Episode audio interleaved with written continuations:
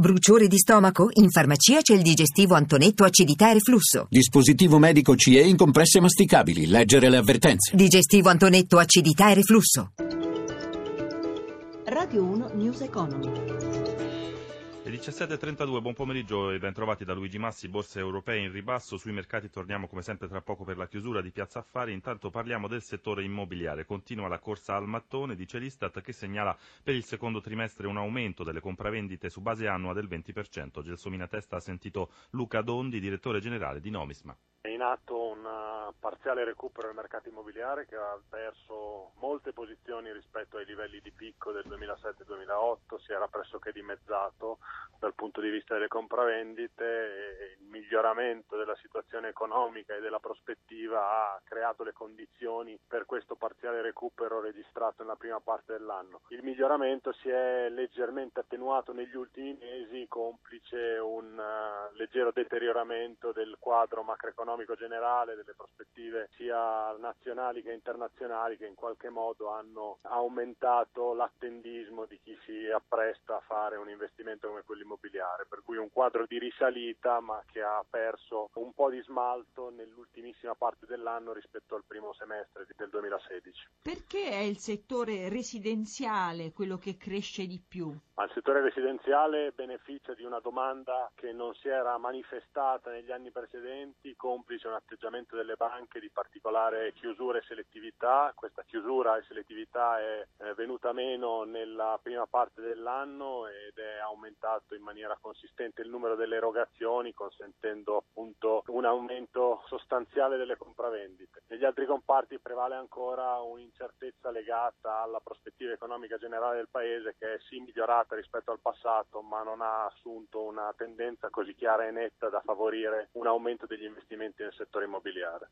Cambiamo argomento, via libera dal Consiglio dei Ministri al decreto per l'emergenza terremoto che prevede procedure di intervento più rapide, rapide, e ulteriore personale nei comuni colpiti dal sisma, stanziati anche 11 milioni di euro per il settore zootecnico. Massimo Giacomini. Una riunione lampo questa mattina, solo 21 minuti, quella del Consiglio dei Ministri che ha definito i contorni del decreto. Annunciato nei giorni scorsi, prevede interventi per le zone colpite dall'ultimo terremoto del 26 e 30 ottobre. Il primo punto è quello di dare un tetto alla popolazione che abita in zone dove l'inverno si fa sentire presto. Per fare fronte a questo, il decreto prevede che il Dipartimento della Protezione Civile possa, attraverso procedure rapide e trasparenti, procurarsi container e, su indicazione dei comuni terremotati, installarli in tempi rapidi. Per le case che hanno subito danni limitati e che dunque possono essere riparate rapidamente, il decreto prevede una procedura snella ma trasparente per consentire ai proprietari di ripristinare subito gli immobili. Ci sono inoltre misure per dare la continuità scolastica agli studenti delle zone colpite dal sisma, dalle modalità di composizione delle classi a quelle di assegnazione dei docenti. Altro capitolo del provvedimento riguarda la messa in sicurezza del patrimonio storico e artistico. I comuni potranno intervenire direttamente con una semplice comunicazione al Ministero dei beni e delle attività culturali e del turismo. Non ultima questione i danni al settore agricolo. Il decreto autorizza la spesa di 11 milioni per il sostegno dei settori del latte, della carne bovina e dei settori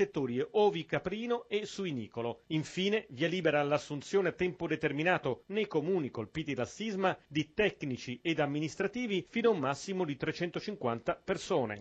17.36 chiusura delle borse europee Paolo Gila dalla redazione di Milano a te.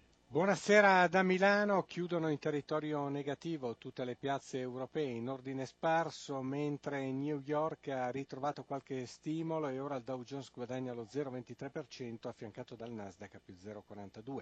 Milano chiude in calo dello 0,62%, la peggiore Londra meno 1,43%. Francoforte meno 0,65, Parigi meno 0,78, risultati negativi soprattutto i titoli del comparto bancario, giù anche gli energetici con il petrolio a 44 dollari 50 centesimi il barile.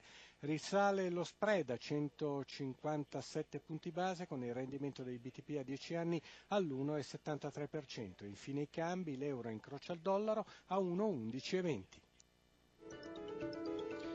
News Economy torna lunedì alle 11.32 ma non perdete domani alle 10.35 il nostro settimanale News Economy Magazine in regia Alessandro Pazienza da Luigi Massi buon proseguimento d'ascolto su RAI Radio 1 Radio 1 News Economy